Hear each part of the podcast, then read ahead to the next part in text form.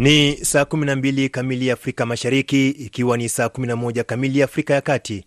Haya ni matangazo ya idhaa ya Kiswahili ya Radio France International, tukitangaza kutoka jijini Nairobi nchini Kenya. Hilary Ingati.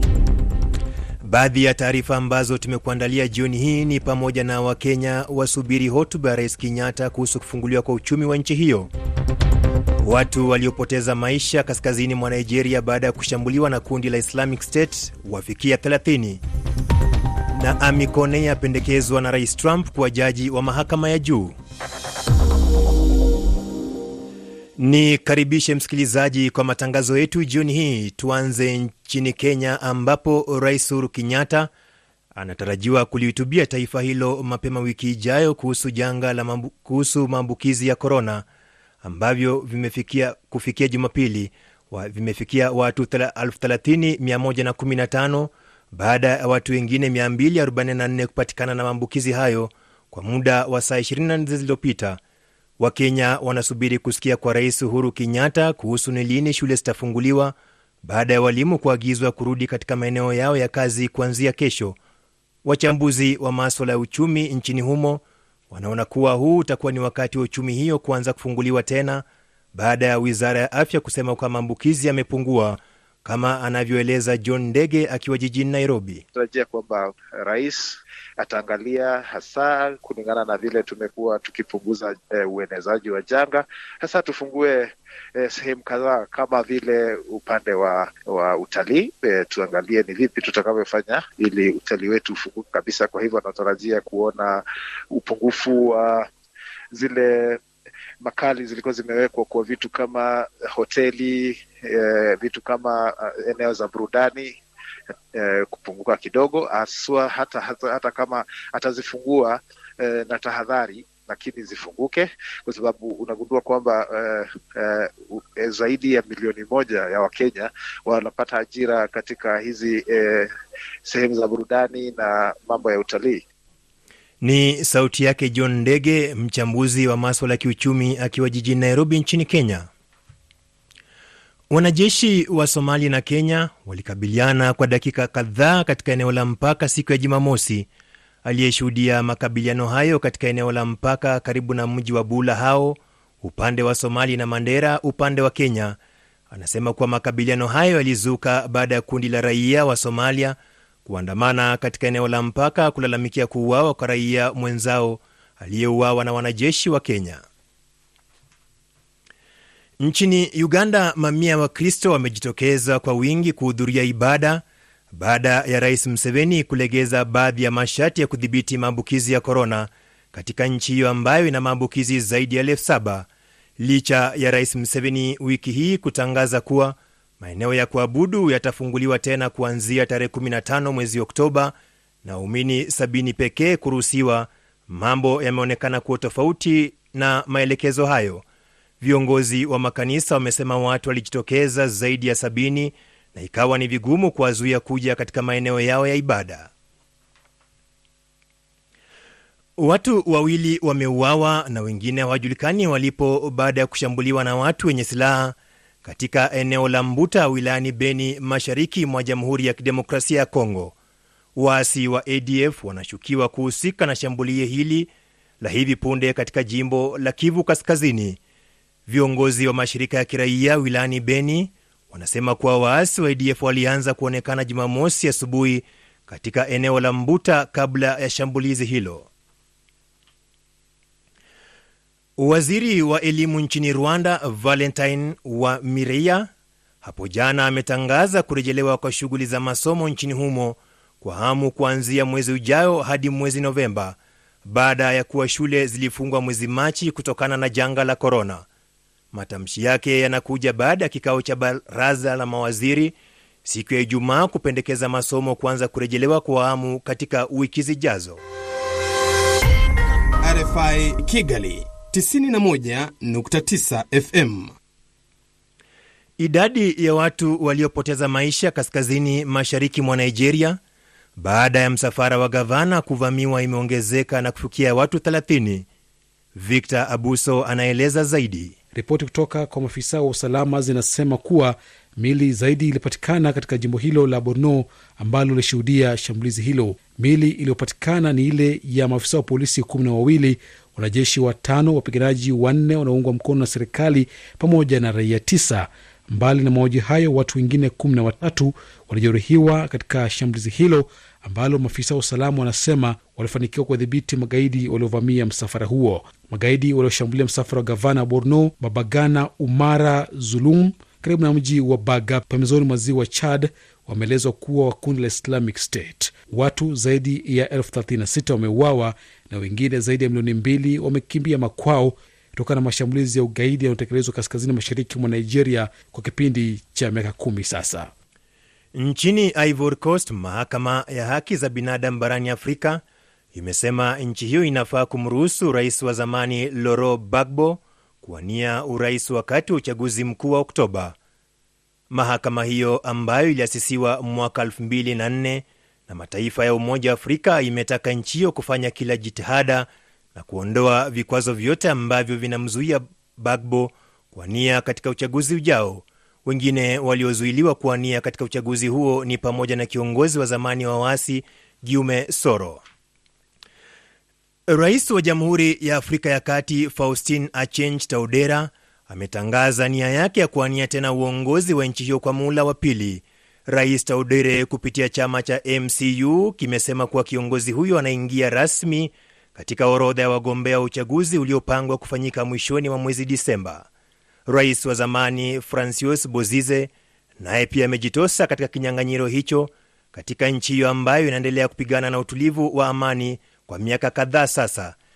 Viongozi wa mataifa ya Afrika wameendeleza wito wao kwa Umoja wa Mataifa kusaidia katika vita dhidi ya janga la korona. Bara la Afrika linahitaji zaidi ya dola bilioni 100 katika kipindi cha miaka mitatu ijayo ili kuisaidia kuimarisha uchumi ambao umeyumba. Rais wa Afrika Kusini Cyril Ramaphosa ameshutumu wizara ya uli, waziri wa ulinzi Nosi Mpasa na kwa, kuzu, kwa na kuzuia mshahara wake kwa miezi mitatu kwa kusafirisha ujumbe wa chama tawala cha NC kwenda nchini Zimbabwe kwa kutumia ndege ya kijeshi. RFI. Rais wa Marekani Donald Trump amemteua Amy Coney Barrett kuwa mmoja wa majaji katika mahakama ya juu kuchukua nafasi ya Ruth Bader aliyefariki dunia. Trump amesifia Bibi mwenye umri wa miaka 48 kama mwanamke anayefahamu, anayefahamu mambo ya sheria na atahudumu vyema katika mahakama ya nchi hiyo. Baada ya uteuzi huyo, bibaret Barrett amesema iwapo ataidhinishwa na baraza la Senate atatekeleza majukumu yake kwa umahiri. The president has nominated me to serve Rais amenipendekeza kuhudumu katika mahakama ya juu ya Marekani, na hiyo taasisi ni yetu sote. Iwapo nitakubaliwa, sitaitumia ofisi hiyo kwa minajili yangu na watu walio karibu nami. Nitatumia nafasi hiyo kuwahudumia Marekani wote. Nitafanya kazi zangu za mahakama bila ya kupendelea mtu yoyote. Nitashughulikia watu wote wakiwemo maskini, na nitafanya kazi zangu kulingana na katiba ya Marekani. Uteuzi wake umelaaniwa na viongozi wa chama cha Democratic wakiongozwa na mgombea wa urais Joe Biden kuelekea uchaguzi mkuu wa mwezi Novemba. Nchi ya Armenia imetangaza matumizi ya sheria ya kijeshi nchini humo baada ya kutoweka kutokea kwa makabiliano makali kati ya jeshi lake na waasi katika jimbo linalowaniwa la Ngoro Kabarak kati ya nchi hiyo na Azerbaijan.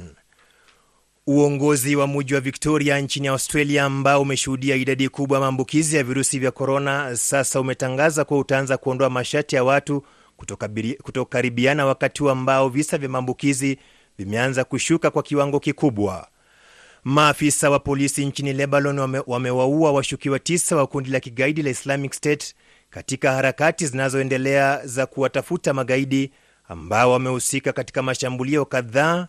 Ripoti ya polisi inasema serikali ya Yemen inayotambuliwa na jumuiya ya kitaifa na waasi wa Houthi wamekubaliana kubadilishana wafungwa elfu moja wakiwemo raia 15 wa Saudi Arabia, ikiwemo ikiwa ni mojawapo ya harakati za kufufua mazungumzo ya amani. Mjumbe wa Umoja wa Mataifa nchini Yemen, Martin Griffiths, ametoa tangazo hilo. Ni saa 12 zimepita dakika kumi saa za Afrika Mashariki. wakati wa kupata makala ya changu chako chako changu, naye Ali Bilali.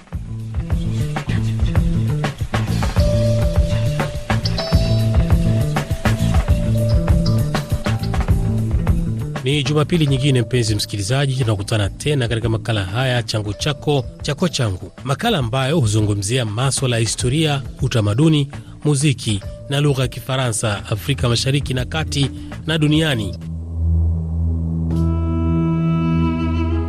Nam msikilizaji, hii ni sehemu ya pili ya makala ya historia kuhusu taifa la Misri. Nchi hiyo ni kati ya vitovu vya ustaarabu wa binadamu na kwa sababu hiyo inavutia watalii wengi.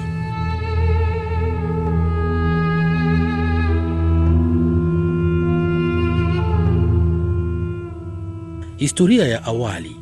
Katika kipindi cha historia ya awali, tangu takriban miaka elfu sita wakazi wa Misri walikuwa wakijihusisha na kilimo cha nafaka. Walikuwa wanatumia teknolojia ya zama za mawe. Wakati ule jangwa la Sahara lilipanuka na kuwalazimisha watu kukaa karibu zaidi kwenye mto Nile na kwenye oasisi kama Fayum.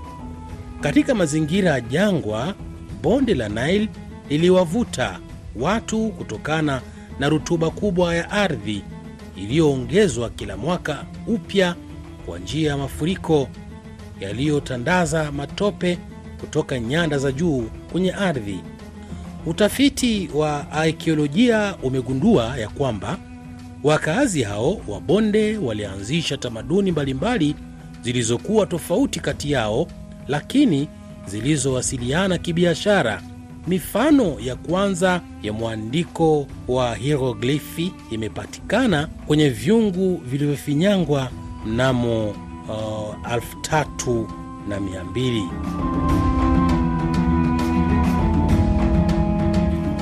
Misri ya kale.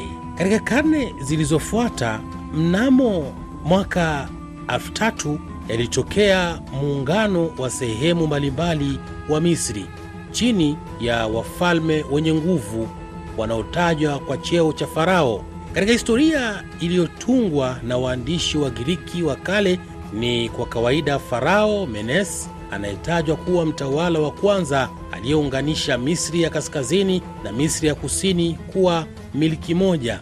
Lakini leo hii inajulikana kuna wafalme waliomtangulia waliokuwa tayari na milki kubwa. Hata hivyo, Menes alianzisha utawala wa nasaba mbalimbali zilizofuatana pamoja na vipindi vya kati ambako vita vya wenyewe kwa wenyewe na mafarakano katika nasaba ziliweka kugawa nchi tena kwa muda.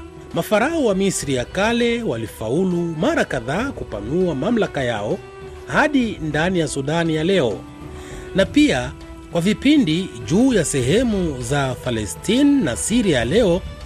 Mara kadhaa wavamizi kutoka nje walifaulu kushika utawala juu ya Misri kama vile Waiksos kutoka Palestine, Kanaan, Wakushi kutoka Nubia au watu kutoka Libya. Wavamizi hao walitumia pia cheo cha farao wakijaribu kuendeleza tabia nyingi za milki za awali. Hatimaye wote walipinduliwa tena na viongozi wazalendo walioanzisha nasaba mpya.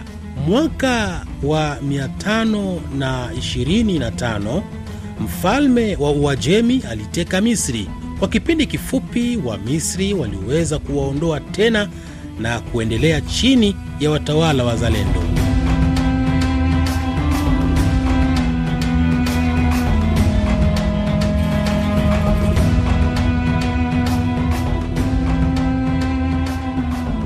Misri ya Ptolemi, Wagiriki na chini ya Roma. Uvamizi wa Alexander Mkuu mwaka 332 ulianzisha kipindi cha Misri ya Giriki. Mji mpya wa Aleksandria ulikuwa mji mkuu mpya. Jamadari wa Wagiriki walitumia pia cheo cha farao na kutawala kama nasaba ya Ptolemi, lakini tabaka ya watawala ilikuwa na utamaduni tofauti sana na wananchi wakulima wa kawaida. Wakati wafalme wa Giriki waliendelea kutawala, milki mpya ilienea kutoka magharibi ya Mediterranean iliyokuwa dola la Roma. Malkia wa mwisho wa Misri alikuwa Kleopatra. Baada ya kifo chake, Misri ilikuwa jimbo la dola la Roma. Utawala wa Kiroma uliendelea kwa karne sita. Katika muda huu Ukristo ulianza kuenea katika Misri. Nchi ilikuwa haraka kitovu muhimu cha imani mpya, na Ukristo wa Kikopti uliendeleza liturgia na mapokeo ya pekee na kupeleka mfumo huu wa Ukristo hadi Sudani na Ethiopia. Lakini hali ilikuwa ngumu baada ya magavana wa Roma na baadaye wa Bizanti kujaribu kuwalazimisha Wakopti kufuata liturgia na mafundisho ya kanisa rasmi, yaani kanisa la Kiorthodoksi. Uvamizi wa Kiarabu na Misri ya Kiislamu. Kwenye mwaka wa 639 jeshi la Waarabu Waislamu lilivamia Misri na kuteka nchi yote katika muda wa miaka mitatu. Wenyeji wengi waliokuwa Wakristo Wakopti hawakuwapinga kwa sababu walipendelea Waislamu kuliko Wakristo wa Orthodoksi waliowahi kuwakandamiza vikali katika miaka iliyotangulia. Kwa karne kadhaa, idadi kubwa bado walikuwa Wakristo, lakini kuanzia karne ya 12 idadi ya Waislamu ilikuwa kubwa zaidi, kwa sababu Wakristo walipaswa kulipa kodi zaidi, na vipindi kadhaa vya mateso vilitokea, na yote yalisababisha kuhamia kwa wananchi kwenda dini mpya.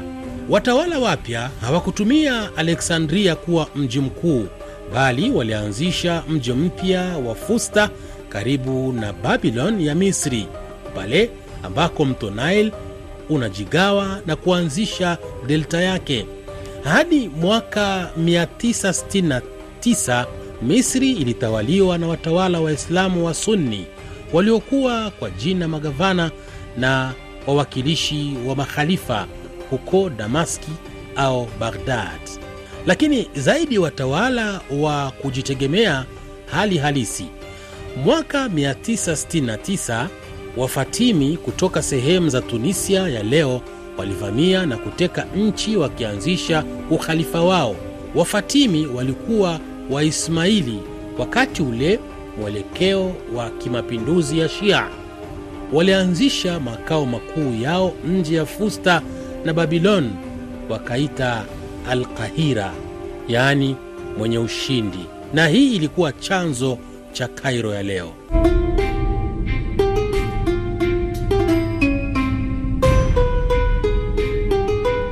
Wakati wa vita za misalaba, Wafatimi walishindwa na askari wa Sunni.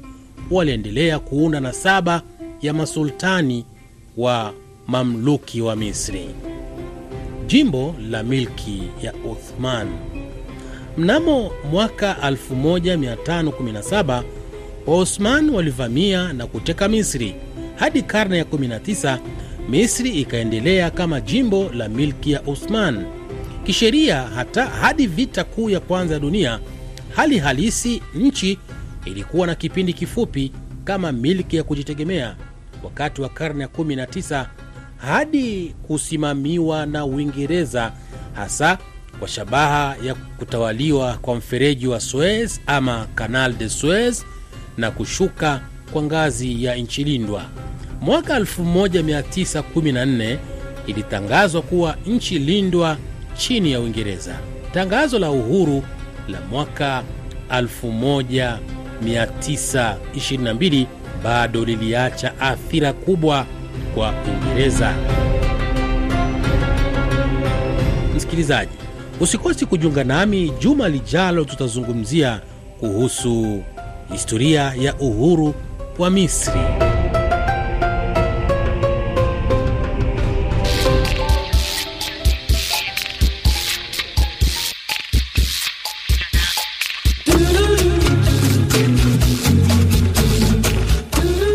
Sasa tuelekee kwenye kipengele cha utamaduni. Msikilizaji, kama unakumbuka, juma lililopita nilikuletea utamaduni wa ndoa kwa kabila la Wabukusu magharibi mwa Kenya. Sikiliza hapa. mwendelezo wake. kulingana na kwetu kama msichana na kijana wameelewana wazazi wakakuja wakakaa wakapanga wakaelewana kwetu mambo ya mahari itafanyika Inakuwaje sasa kwenye, swala zima la mahari? Je, ni msichana msichana na mvulana ndio wanapanga au wazazi ndio wanapanga? ni wazazi wanapanga hizo watapanga batu, lazima waangalie huu kijana yaweza kufikia wapi Uwe, uwezi push mtu alete mahari kiasi fulani ambapo hawezi lazima waelewane. Sasa kwa hivyo ni wazazi wanakaa chini wanasema sisi tutaweza hapa kwanza wazazi wa, wa msichana wanaandika listi yao wanapeana alafu nao wa, hawa wa, wa kijana waende wakalie chini waangalie wataweza wapi warudi tena wajadiliane mambo ya watu wazima wanaelewa. Na kwenye hiyo listi kunakuwa nini na nini? Kwa mfano? Ha, utapata unapata wengine wameandika kuna shangazi lazima apate kitu kuna mjomba lazima atapata koti yake mama akuwe na ng'ombe yake tuko na mbuzi kadhaa hivi hizi ni za washangazi. Alafu kuna ng'ombe za baba alafu kuna zile hu- huitwa ng'ombe za watoto hapo unajua hapo kila mzazi anajua huyu msichana lazima atapata mtoto. Na wengine hupanga mahari yao um, kulingana na venye wamesomesha msichana wao. Mwingine labda amemsomesha kabisa msichana msichana sasa yani ni kuenda na kupata kazi labda mwingine ameshaanza kazi. So utapata wamereis kidogo. Lakini sasa hapo, kulingana na hiyo listi, ukipiga mahesabu, unafikiri mwisho wa siku inakuwa ni tuseme mifugo, ng'ombe wangapi au mbuzi wangapi, kitu kama hicho? Uh, siwezi sema kwa kweli zinaweza fika ngapi, lakini most likely uh, at least kuanzia tatu. At least ndio kukuwe na kitu ya baba kukuwe na kitu ya mama watoto sasa ama kitu ya, ya baba alafu mjomba ama shangazi alafu sasa sababu ya watoto wanaweza panga watoto inaweza kuja baadaye. By the way uh, mahari inaweza lipwa in bits. Sio lazima ilipwe mara moja na wakati mwingine uh, tumeona makabila mengine uh, badala ya kutoa vile vitu lakini wanakadiria kulingana na thamani ya pesa. Kwenu ipoje hiyo? Ya huwa naona pia uh, lakini kwetu i think wa, wana like wanajua msichana ni lazima atolewe. Hiyo ng'ombe isiponeka, hata, hata upatiane pesa ngapi. Au hata hii feel ni kama huyu msichana alilipiwa mahari. Ni ngumu sana. So okay, i think hiyo kadiria hizo vitu ni makabila tofauti. Lakini huku wako na hiyo stand. Yani wana, wana feel wanataka kujisikiza huyu msichana alilipiwa mahari aliletewa ng'ombe labda wewe una, una, unapanga pesa unapatiana ujui baba baba na, ni wa aina gani mlevi achukua hiyo pesa kunywa yote hata aifikiria ulilipwa ma, mahari Kwa kifupi kusema ni lazima uh, licha ya kukadiria pesa lazima ng'ombe aletwe pia. yes kabisa Aha. Sasa ndo mahari wameshakubaliana, hatua inayofuata sasa ni ipi? Sasa hatua inayofuata sasa, kama wameshakubaliana, wamejua hiyo hiyo, yani kila kitu iko iko sawa, so itakuwa ni wapange siku ya kupeana mahari, na wakipanga siku ya kupeana mahari eh, msichana peke yake ndio huwa anakuwa nyumbani, lakini kijana anabaki kwao kwa wazazi so hiyo uh, siku, siku kijana atatuma watu wazima, watu wazee kutoka kwao hawa ndio wanaenda kukua kama yeye yani kumrepresent huko so mahari inakuja na watu tofauti yeye atakuwa amebakishwa huko nyumbani Sasa wakati huu kinakuwa kimepikwa chakula au ina, inakuwaje? Hebu mfasirie msikilizaji aelewe. oh yeah. lazima kukuwe na eh, na sherehe watu wamepika watu wamejaa kwa boma wa, ma, masha, washangazi wako hapo wachomba wako hapo Yaani tuseme la mgambo linapigwa, majirani, watu wote wajue mtoto fulani anaolewa, tuseme Faith anaolewa. Eh? kitu kama hicho, hapo ni mahari. E, na hiyo unajua saa hiyo sasa wazazi wanajivunia. Kuna kuanga na hiyo furaha kabisa kila mtu atembea kwa hiyo boma asema bwanake alikuja saa ampatiana mahari. Wengine hata wanataka kuona ako wapi Wat- wata- wata- watakuchagulia mtu hata yuko hapo wengine wanasema ama ni yule. Unasikia hapana sasa hao ni kwa wale kwa wale wenye hawajajua siku ya kupeana mahari bwana huwa akuje unajua sasa ni young age. Hawajuangi bwana huwa akuje anasema I, i think yule ndio bwana yake. I think yule ndio bwana yake. Lakini sasa kuna furaha na sherehe kwa hiyo boma. Mm. lakini msichana anakwanga nervous some kind of that. Anakwanga akona ka uoga uoga uoga. Ehe. Kwa hiyo sasa mahari inatolewa, sherehe, watu wanakula, wanasaza, wanakunywa. Hatua inayofuata sasa inakuwa ni ipi? Hatua inayofuata uh, wakishapeana mahari hivyo, sasa a wazee wako tayari kurudi nyuma nyumbani. Sasa watarudi na msichana, kulingana na kwetu wanarudi na msichana, lakini msichana ame, amepewa amefanyiwa I don't know niite aje, amesagiwa unga alafu wameweka kwa hiyo hiyo basket ile imeshunwa. So wa, amejaziwa huko ametengenezewa amepewa kuku amefanyiwa ka shopping tu kakuenda like huwa wanasema anaenda kuanza maisha. Ayo, mzazi mwingine utapeana mpaka sufuria.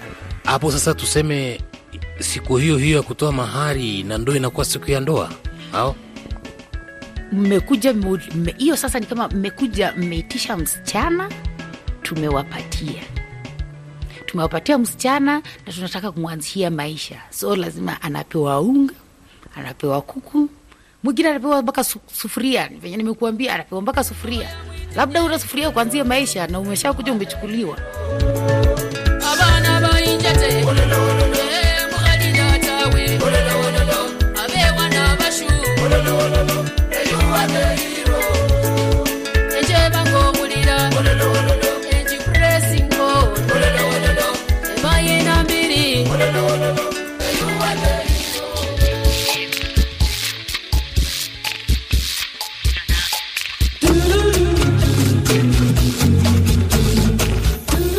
tumalize makala yetu haya na kipengele cha muziki na kuletea kibao hiki cha nguli wa muziki kutoka nchini burundi ambaye anafanya kazi zake nchini kenya. Anaitwa kidumu kibido ukitaka muite kibuganizo ameshirikiana na mwanamuziki reginal polar wanatuambia niko na mke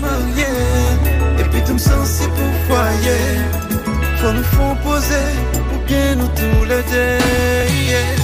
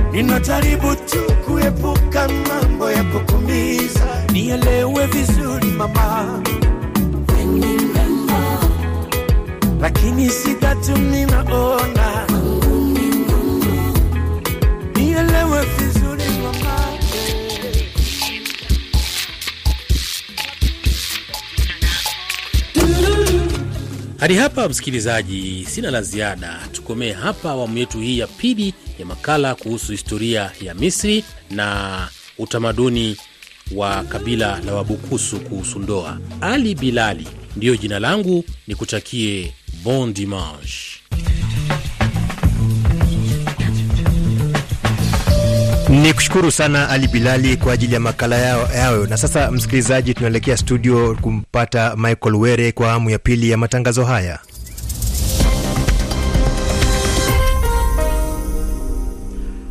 Afrika Mashariki ni saa 12 na nusu, Afrika ya Kati ni saa 11 na nusu. Hii ni idhaa ya redio ya uh, hii ni idhaa ya Kiswahili ya Radio France International tukikutangazia moja kwa moja kutoka Nairobi nchini Kenya. Michael Were.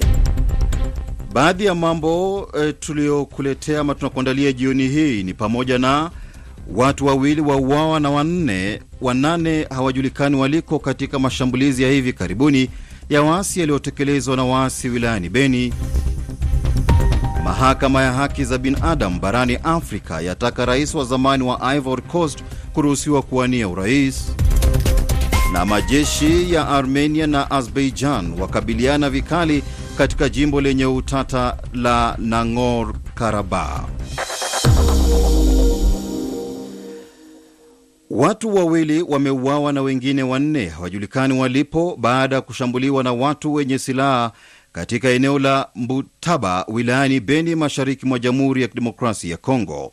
Viongozi wa mashirika ya kiraia wilayani Beni wamesema, wamesema kuwa waasi wa ADF walianza kuonekana Jumamosi asubuhi katika eneo la Mbutaba kabla ya shambulizi hilo. Katika hatua nyingine, wanaharakati e, za demokrasia wilayani Beni wamekutana waziri wa ulinzi Ng'oni Mukena ambaye amekuwa ziarani katika eneo hilo na kumwambia kuwa hawaridhishi na baadhi ya wanajeshi katika vita dhidi ya waasi wa ADF. Nchini Uganda, mamia wa Wakristo wamejitokeza kwa wingi kuhudhuria ibada baada ya Rais Yoweri Museveni kulegeza baadhi ya masharti ya kudhibiti maambukizi ya korona katika nchi hiyo ambayo ina maambukizi zaidi ya elfu saba licha Rais Museveni wiki hii kutangaza kuwa maeneo ya kuabudu yatafunguliwa tena kuanzia tarehe 17 mwezi Oktoba na waumini 70 pekee kuruhusiwa. Mambo yameonekana kuwa tofauti na maelekezo hayo. Viongozi wa makanisa wamesema watu waliojitokeza ni zaidi ya, ya, ya a, sabini na imekuwa ni vigumu kuwazuia kuja katika maeneo ya ibada. Rais wa Kenya Uhuru Kenyatta anatarajiwa kulihutubia taifa hilo mapema wiki ijayo kuhusu janga la maambukizi ya virusi vya korona ambavyo kufikia siku ya Jumapili vimewaathiri watu wapatao 38115 baada ya watu wengine 244 kupatikana na maambukizi hayo kwa muda wa saa 24 zilizopita. Wakenya wanasubiri kusikia kutoka kwa Rais Kenyatta kuhusu ni lini shule zitafunguliwa baada ya walimu kuagizwa, kuagizwa kurudi katika maeneo yao ya kazi kuanzia kesho. RFI Nairobi 89.9 FM. Idadi ya watu waliopoteza maisha kaskazini mashariki mwa Nigeria baada ya msafara wa gavana kuvamiwa imeongezeka na kufikia 30. Ripoti kutoka kwa maafisa wa usalama zinasema kuwa miili zaidi zilipatikana katika jimbo la Bono ambalo lilishuhudia shambulizi hilo. Nchini Ivory Coast, mahakama ya haki za binadamu barani Afrika imesema nchi hiyo inafaa kumruhusu rais wa zamani lorei bagbo kuwania urais wakati wa uchaguzi mkuu mwezi Oktoba. Mahakama hiyo ambayo iliasisiwa mwaka 2004 na mataifa ya Umoja wa Afrika imemtaka nchi hiyo kufanya kila jitihada na kuondoa vikwazo vyote ambavyo vinamzuia Bagbo kuwania katika uchaguzi huo. RFI. Mapigano mazito yanaendelea kati ya wanajeshi ama jeshi ya nchi za Armenia na Azerbaijan, kila upande ukiwania jimbo tata la Nagorno eh, Karabakh, huku ripoti zikisema kuwa vifo vya raia vimetokea kutokana pande zote mbili. nchi ya Armenia imetangaza matumizi ya sheria za kijeshi katika jimbo hilo baada ya kudai kuwa Azerbaijan ilikuwa ya kwanza kuishambulia kwa ndege na magari ya kivita. Rais wa Marekani Donald Trump amemteua Amy Coney Barrett kuwa mmoja wa majaji katika mahakama ya juu kuchukua nafasi ya Ruth Bader Ginsburg aliyefariki dunia. Trump amemsifia Bi Barrett mwenye umri wa miaka 48 kama mwanamke aliyefanikiwa katika mambo mengi, ni jaji na msomi anayeheshimu katiba ya Marekani. Uongozi wa mji wa Victoria nchini Australia ambao umeshuhudia idadi kubwa ya maambukizi ya virusi vya korona sasa umetangaza kuwa utaanza kuondoa masharti ya watu kutokaribia wakati, kutokaribiana wakati huu ambao visa vya maambukizi vimeshuka kwa kiwango kikubwa. Serikali ya Yemen inayotambuliwa na jumuiya ya kimataifa na waasi wa Houthi wamekabiliana wamekubaliana kubadilisha wafungwa elfu moja. Ni saa 12 na dakika 36 na sasa tupate e, nyumba ya sanaa na Steven Mumbi.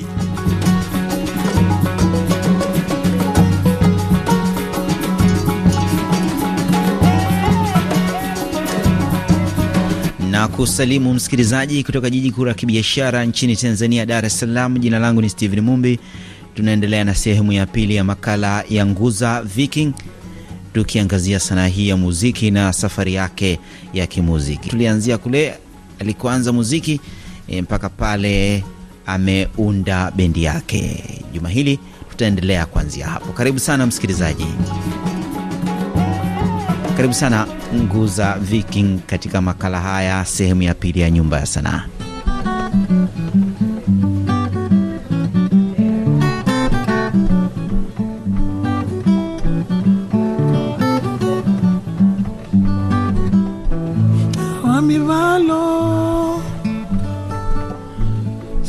miwalo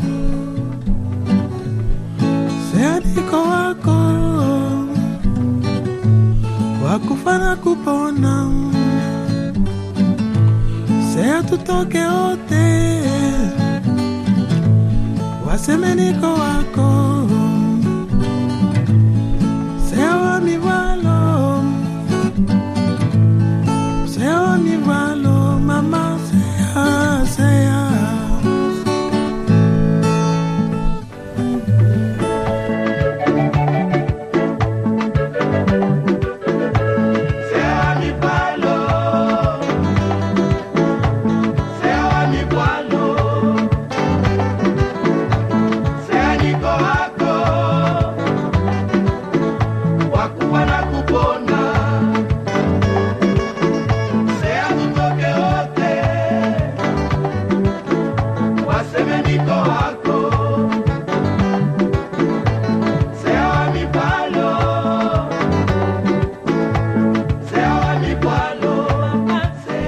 Wakati mnatunga wimbo huu mlikuwa mna, mnalenga nini?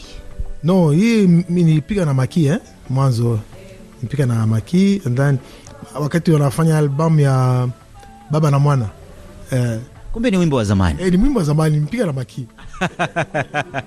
Basi si, si, si. Wakati ule umepata maarufu ukiimba na mwanao Papi Kocha, najua ndio huenda ndio mara ya kwanza. Hapana, hapana, hii ni wimbo yangu ambayo nilipiga na Maki.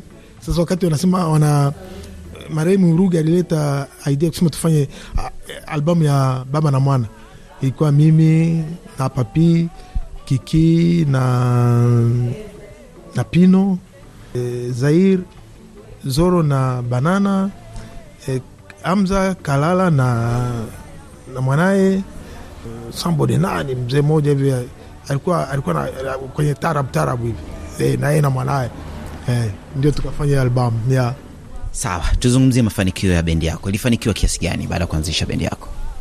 no ikifanikiwa ni kama unajua sisi ni artist eh, na kazi yetu ni ofisi zetu ni hiyo band eh, ni tuna tuna tu, tu, tu- tunaishi hivyo hivyo tu eh, lakini unajua sio sio sana kama kama vile watu wanategemea mm, ya ni bendi ya kuendesha maisha. Exactly bendi. Pate mboga nyama kidogo dagaa na, na, na mboga za majani na kadhalika. Kama ulikuwepo. Ma, ma, maisha yako ya muziki unaweza, unaweza ukayazungumzia vipi sasa?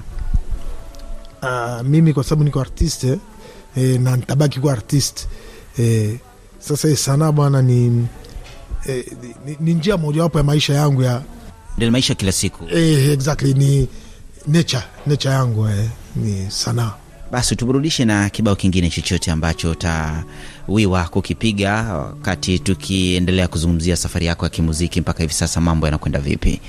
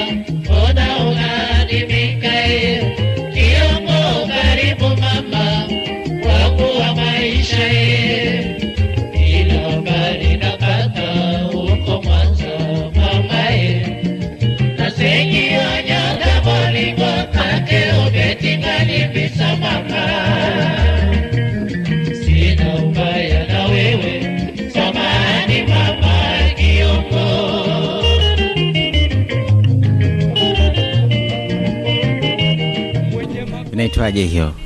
Hiyo ni hiyo ni kiongo ni kiongo eh. kiongo. E, katika mashairi ya kiongo nini kinazungumziwa mle? Ni, ni, ni, ni love ni love song. Mapenzi. Mapenzi ya ni chanson d'amour.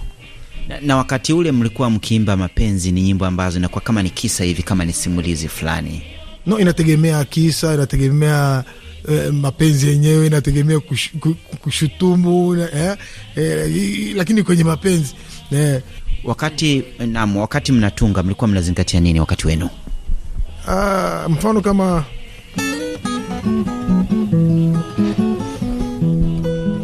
maiga maiga mwanamke mapenzi yangu umeharibu maiga nifanye nini mie masikini maiga o haribu kujirekebisha. Oyoyo we mama. Maiga moyo unaumia sana. Uzuri si zamana maiga. Tabia nzuri ndiyo mapenzi nasikia? Eh, ni kitu ambacho una, unafanya love and then unamshauri. Eh, ajaribu kujirekebisha kwa sababu eh, uzuri sio dhamana eh, tabia nzuri inaweza kuwa ndio love yenyewe mapenzi. Wakati huo ndio ilikuwa ni mazingira yaliyokuwepo. Exactly, exactly ni kweli mazingira yalikuwepo. Unaonaje utunzi wa vijana wa sasa? Uh, utunzi unabaki utunzi lakini eh, kama vile unasema inategemea period gani? Eh, na unajua sisi wanamziki tuna vitu vingi tuna eh, eh, eh, inspiration tuseme eh? Eh, tunakuwa nafanya vitu ambacho mumbi yuko pale unamwangalia mumbi unamwangalia ah, mumbi una inspiration nayo unakuja na yeah. Am, ambalo ni jambo zuri ndio maisha yenyewe no hata jambo baya lakini in such kama iko kwenye inatokea eh, inatokea kwenye kwenye mkondo wako eh, una- una- unakwenda tu. Hatujalishe atujalishe sisi kusema ni kitu kizuri au kibaya, kwa sababu mwanamziki mwanamziki ni, ni, ni, ni, ni mtu ambaye anagundua mazuri na mabovu. Hey, afu ana, anaiweka kwenye kwenye wimbo. Ni, ni sawa mtu mwandishi anaandika anaweka kwenye mashairi eh, na sisi tuna- tunafanya kila kitu lakini tunaweka kwenye wimbo. Katika safari yako ya kimuziki, ni wakati gani ulikutana na vikwazo vikubwa ukaona "Mm, huu muziki niache nini? Ah, kama vile nilikwambia mm, kijana wangu unajua muziki ni eh, mimi ni, ni, ni, ni, ni blood eh, sasa iko kwenye damu exactly yeah. iko kwenye damu moja kwa moja nikutane na vikwazo nikutane na raha mimi bado nita- nitabakia kwenye kwenye mkondo huo tu eh, siwezi ku, ku, kusema ku, kuacha kwa sababu eh, mziki imefanya hapana mi bado moja nitakuwa mwanamziki tu Ushindani ulikuwaje wa bendi wakati miaka hiyo ya sabini themanini nchini Tanzania ya muziki? Uh, ushindani lazima unabakia kwa sababu si mziki sinakuwa ni, ni commerce eh? Eh, ni- Biashara. eh, inakuwa inakuwa ni biashara. Sasa kama biashara eh, inabidi mna compete mna- mna- mna- mnashindana eh? Ni bendi gani mlikuwa mkichuana nazo hasa? Ah, enzi zetu ilikuwa bendi nyingi eh, kwa hasa mtu alikuwa na challenge sana ni OSS Safari Sound eh, Nda- Ndala Kasheba, Mariam Ndala Kasheba alikuwa na challenge sana eh, afu ilikuwa na mm, Mlimani Park eh, eh, wale Msondo Ngoma eh, hata Marijani alikuwa vizuri, alikuwa vizuri. Enzi zetu kulikuwa bendi nyingi eh. Nataka nipige wimbo mmoja wa Ndala Kasheba. Wimbo gani nipige? Sasa piga hii ambayo imeipiga tulipiga naye mimi naye Hamlimba pamoja. mimi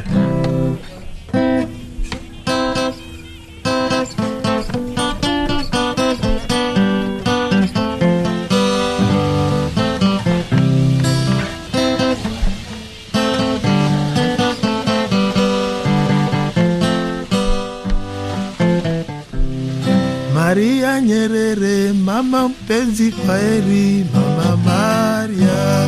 Piga hiyo. Sawa.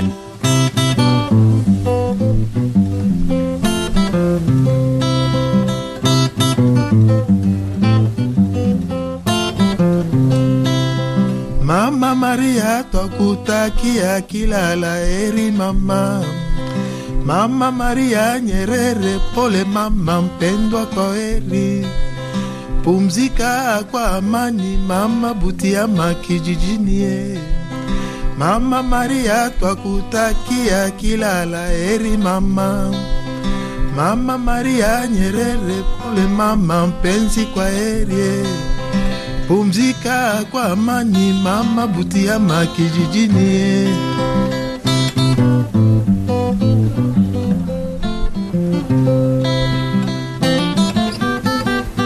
Msikilizaji, kama ndio kwanza unajiunga nasi, ni sehemu ya pili ya makala ya Nyumba ya Sanaa, nikiwa naye Nguza Viking, mwanamuziki mwenye asili ya DRC lakini akifanya sanaa yake kwa kirefu nchini Tanzania. Tunazungumzia safari yake ya kimuziki. Jina langu ni Steven Mumbi na bado tunaangazia sanaa hii ya muziki. E, miaka imekwenda, miaka imeyoyoma. E, muziki kwa sasa hivi unauonaje? sanaa imekuwa sanaa imekuwa kwa sababu sanaa ni generation. Um, na generation i, i, kadri inavyo eh, inavyozidi inakuwa irudi nyuma. Eh, kwa kweli muziki imekuwa imekuwa kwa sababu hata eh, siku hizi tunakwenda studio. Mfano kama mimi nyimbo nyingi nimerekodi eh, na rekodi peke yangu na kijana wangu na papi tu eh, lakini enzi zile tulikuwa na rekodi na group eh, unaona tofauti. Lazima iwe ni bendi. Eh, eh, lazima iwe na group na band. Na vyombo vipigwe pale live. eh, lakini siku hizi mimi nakwenda na gitaa tu. Eh, kila kitu studio. Lakini wakikuta huko huko. Marimba, manyanga, vyote. Kitu eh, na maendeleo, una, unaridhika na namna vijana wanavyofanya sanaa sasa hivi? generation ni wakati wao, lazima niridhike. Eh, kwa sababu huwezi kuwa kuwarudisha kitu ambacho sisi tulifanya. Sisi tulikwenda kwenye tu, tu, tu, kwe, mastudio ambaye wanakuambia angalia taa inawasha, mnaanza. Lakini siku hizi hapana, unakwenda kwenye track tu unafanya unafanya mambo yako yote na ya lazima turidhike na wakati Tu- tu- tutende na generation man, kwa sababu bila bila hivyo hata sisi wenyewe tutapita na wakati, unajua eh, lazima tukubali tu, tu, tu, sisi wengine tunajua sasa. Mfano kama sisi tulipata matatizo kidogo, tulibakia nyuma, unaona. Sasa tunaanza kukimbiza muda na muda hauwezi kukimbizwa, ina- inabidi uende nao eh, Ne. Ni muda umepita, nini sasa kinaendelea sasa hivi? Mm, ndio hivi nasema inabidi tu tu, tu, tu, tu adapt eh? kuadapt ina, ina maana tu Kuendana na kasi. eh, wak, eh, kwenda na kasi tuadapt ile wakati ambapo sisi tuli, tulipoteza eh, twende na hiyo tu no, no way hakuna namna Sawa, talaumu lakini eh, hey, njia nzuri ni kwenda na wakati kwenda na wakati. Umerejea sasa, mzee Nguza Viking, watu walikuzoea na nini nini kinaendelea sasa hivi? Umekusanya bendi yako ama ume, nini kinafanyika? Sasa hivi E, Mumbi simeniona ni simeona hapa E, nimeona hapa mitambo hapa e, kuna vitu fulani fulani nafanya fanya hapa kidogo e, na mimi niingie mjini sasa tuone tutafanya namna gani watu watarajie bendi mpya ama vibao vipya? Of course lakini nitafanya mziki tofauti kidogo na ambayo ni eh, kwa sababu kama hivi nikwambia lazima tuende na wakati mm. hii mziki ambayo si tulifanya na makii nafikiri imepitwa na wakati ne, lazima tuende na generation Unashirikiana vipi na vijana vizazi vipi? Wako wengi, Diamond, Alikiba, wako wengi, orodha yao ndefu. Ah, ndio ndio, ni lazima ni- nijionyeshe kwanza mi nijiintroduce then eh, watakuja sasa vijana eh, lakini hawezi kumwita kijana eh, mimi ndio napasha kuwabeba vijana sio vijana wanibeba Unaogopa kubebwa? ah, kubeba hapana mimi nianze kwanza ndani eh, kijana tayari anakuja tunakuwa tuna, tuna sambamba eh, Aha. mimi kijana si- ah, mzee nguza mimi ndio nimtoa Mazingira ya familia vipi? Una watoto wangapi? mi na watoto watano kwa mke wangu ambaye ni marehemu lakini kwa sasa hivi nimefunga ndoa na na ni das e, katibu tawala wa, wa mweza e, desteria aule e, ndio mke wangu e, Ongera sana, niliona ndoa mitandoni. asante sana nashukuru sana Unatuacha na kibao gani sasa? e, e, piga nani kuna kibao changu moja kinaitwa tumshukuru mungu Umeokoka bila shaka sasa hivi. Hapana, kokoka, kokoka ni, ni wito wa Mwenyezi Mungu mwenyewe eh, lakini eh, kwa mwanadamu kuokoka ni ngumu, lakini Mungu akukwita eh, utaokoka. Haya, sawa, karibu. Asante sana. Hapo mwanzo Mungu alikonga dunia, aliumba kila kitu kwa majabu yake. aliumba wanyama yaya milima na vingine havionekani, lakini ye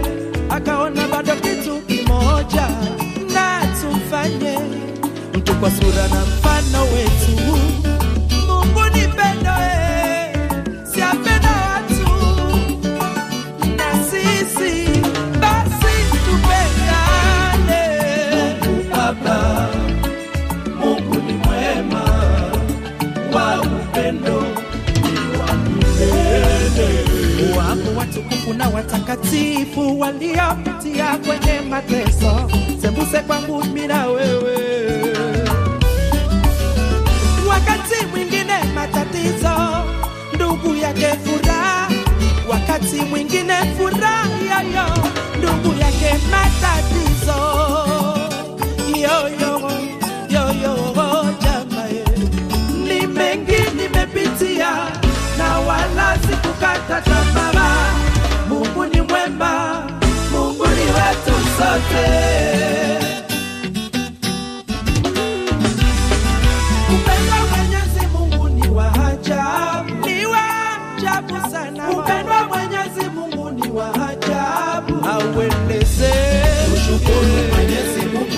Kila jambo, kwa kila jambo.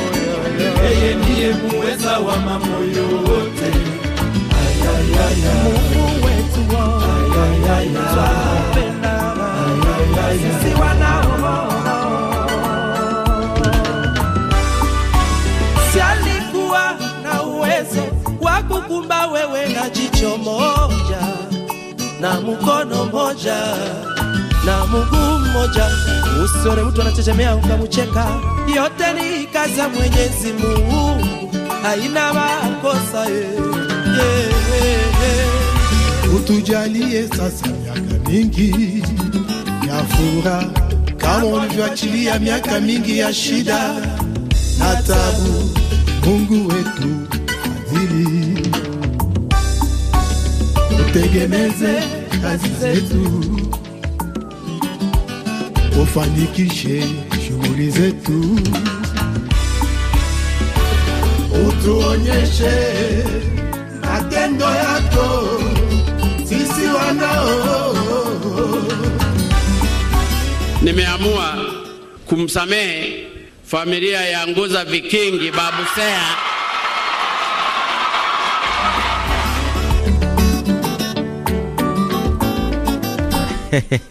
Sawa basi, watu wanaweza wakakupata vipi? kwenye YouTube wanyangalia Nguza Viki, lakini namba yangu E, ukianza na alama ya kujumlisha 255 alafu utahitaji e, ni mm, saba sita nne saba mbili nne moja mbili mbili.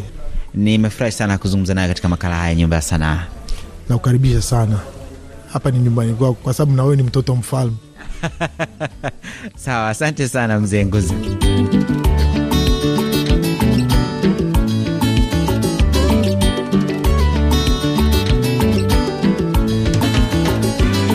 Asante sana msikilizaji kwa kujumuika nami katika makala haya ya Nyumba ya Sanaa. Juma lijalo ni makala nyingine.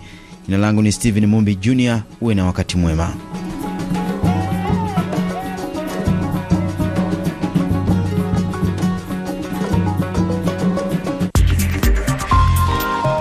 Msikilizaji, unaweza kusikiliza matangazo ya RFI muda wowote kwa kupakua application ya RFI Pure Radio RFI Pure Radio kwenye simu yako ya kiganjani na kusikiliza matangazo yetu kwa lugha 16 ikiwemo lugha adhimu ya Kiswahili. Application hii ni bure. Msikilizaji, kabla ya kukamilisha matangazo yetu jioni hii, ni kukumbushe baadhi ya taarifa ambazo tulizopa uzito jioni hii. Ni kwamba watu wawili wauawa na wanne hawajulikani waliko katika mashambulizi ya hivi karibuni ya waasi yaliyotokea nchini DRC. Majeshi ya Armenia na Azerbaijan wakabiliana vita katika vita vikali e, jimboni Nagon.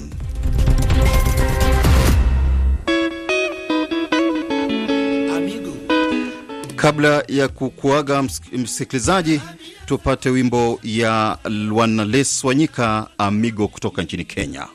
Tulikukanya, chunga heshima yako, mke na watoto wako nyumbani, ndiyo hazina ya maisha yako. Amigo, amigo, wakati tunakupa ushauri, uliona sisi watu fitina, twaingilia mambo yako ya kwamba tukwache kama ulivyo, sababu wewe bingwa wa maisha. Amigo, amigo, thamani ya mke ni mavazi, kula vizuri, kulala vizuri, ndiyo siri ya kudumisha ndoa, mtaishi kwa raha. Amigo, watoto wako wapeleke shule kwa manufaa yao ya baadaye. Elimu ndiyo zawadi muhimu watoto wako amigo. Badala yake mambo yote hayo kwa mkeo imekuwa ni ndoto, maisha yake ya kubahatisha na kazi unafanya amigo. Mke mwisho kakimbia, umebaki kulaumu wenzio, lawama zako hazina